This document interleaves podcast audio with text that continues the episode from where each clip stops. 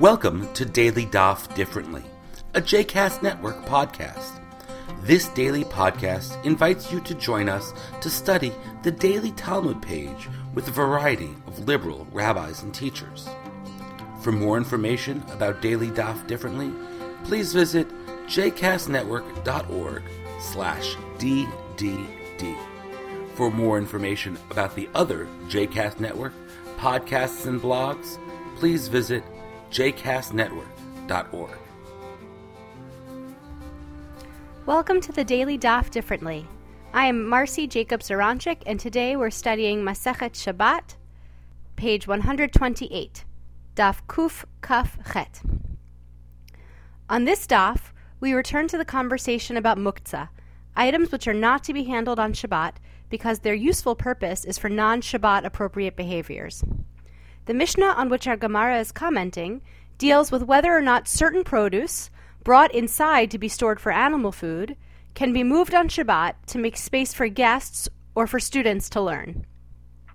The end of the Mishnah, which our Gemara picks up on here, seems concerned with one's intent in storing the produce.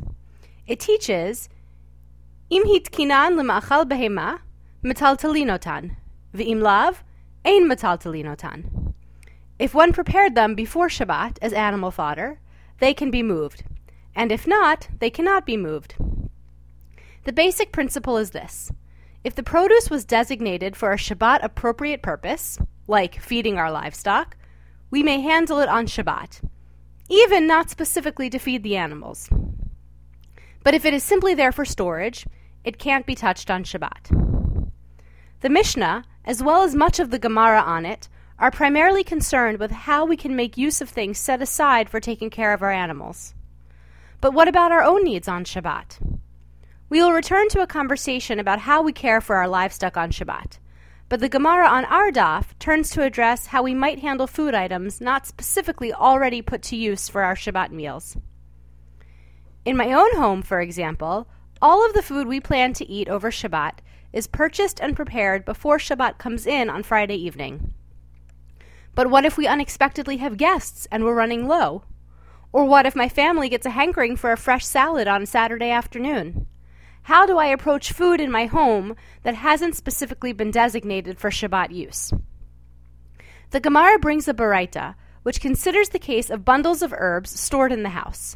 If they were brought into the house to dry for fuel, one may not make use of them on Shabbat.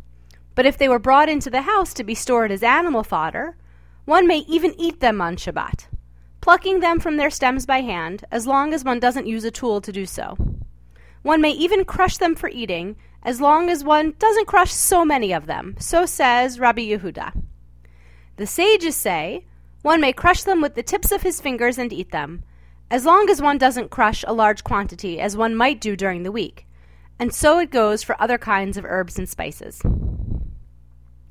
There are two concepts in this discussion both of which will be important in the next series of dapim we'll be exploring together.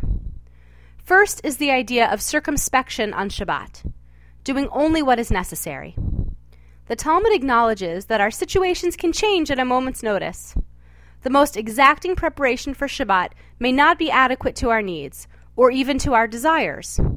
We might taste dinner and say, gee, this brisket is delicious, but it would make my Shabbat even more delightful if I could add some fresh thyme. I know I have some in the pantry. Our observance of Shabbat allows for us to act somewhat spontaneously. However, we do so in moderation. In crushing fresh thyme for my Shabbos brisket, I can't also say, well, as long as I'm doing this, I may as well do a bunch more for the vegetables I'm planning to roast on Tuesday.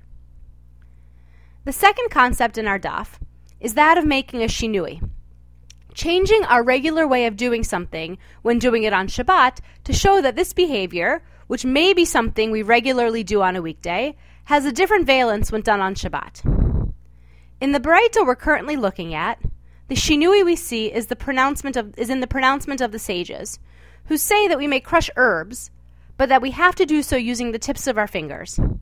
This isn't the usual way of preparing herbs. We would customarily use a knife or simply tear the leaves. By doing a common weekday action in a different way, we're giving ourselves a tangible reminder that the weekday atmosphere is not intruding into our Shabbat.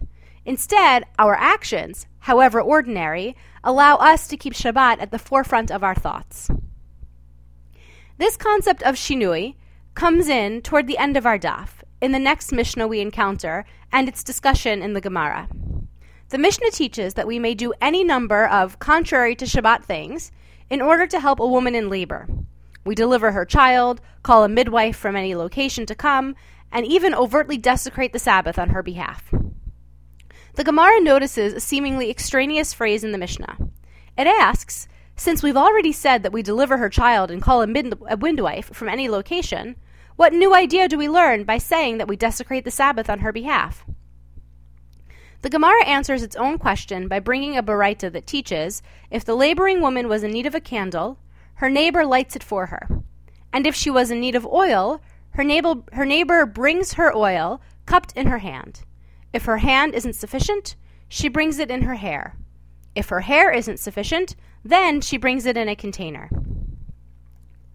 Here we see another example of making a shinui. The neighbor who is expressly allowed to do things that are about as non Shabbistic as we can imagine, lighting a flame and bringing fuel to feed it, nonetheless does so, if possible, in a way that differs from the norm. Even in a case as urgent as assisting a woman in childbirth, we keep Shabbat in mind, especially when doing things that might take us emotionally or spiritually out of the Shabbat framework. Why do we go to such lengths? Says Rav Ashi at the close of our daf, As much as we can make a shinui, vary our normal mode of doing something, we do so. I hope you've enjoyed today's episode of Daily Daf Differently, and that you'll join us again tomorrow for a new page. The music at the open and close of this episode is Ufros from the Epichorus album One Bead, available on Bandcamp, iTunes, and Spotify.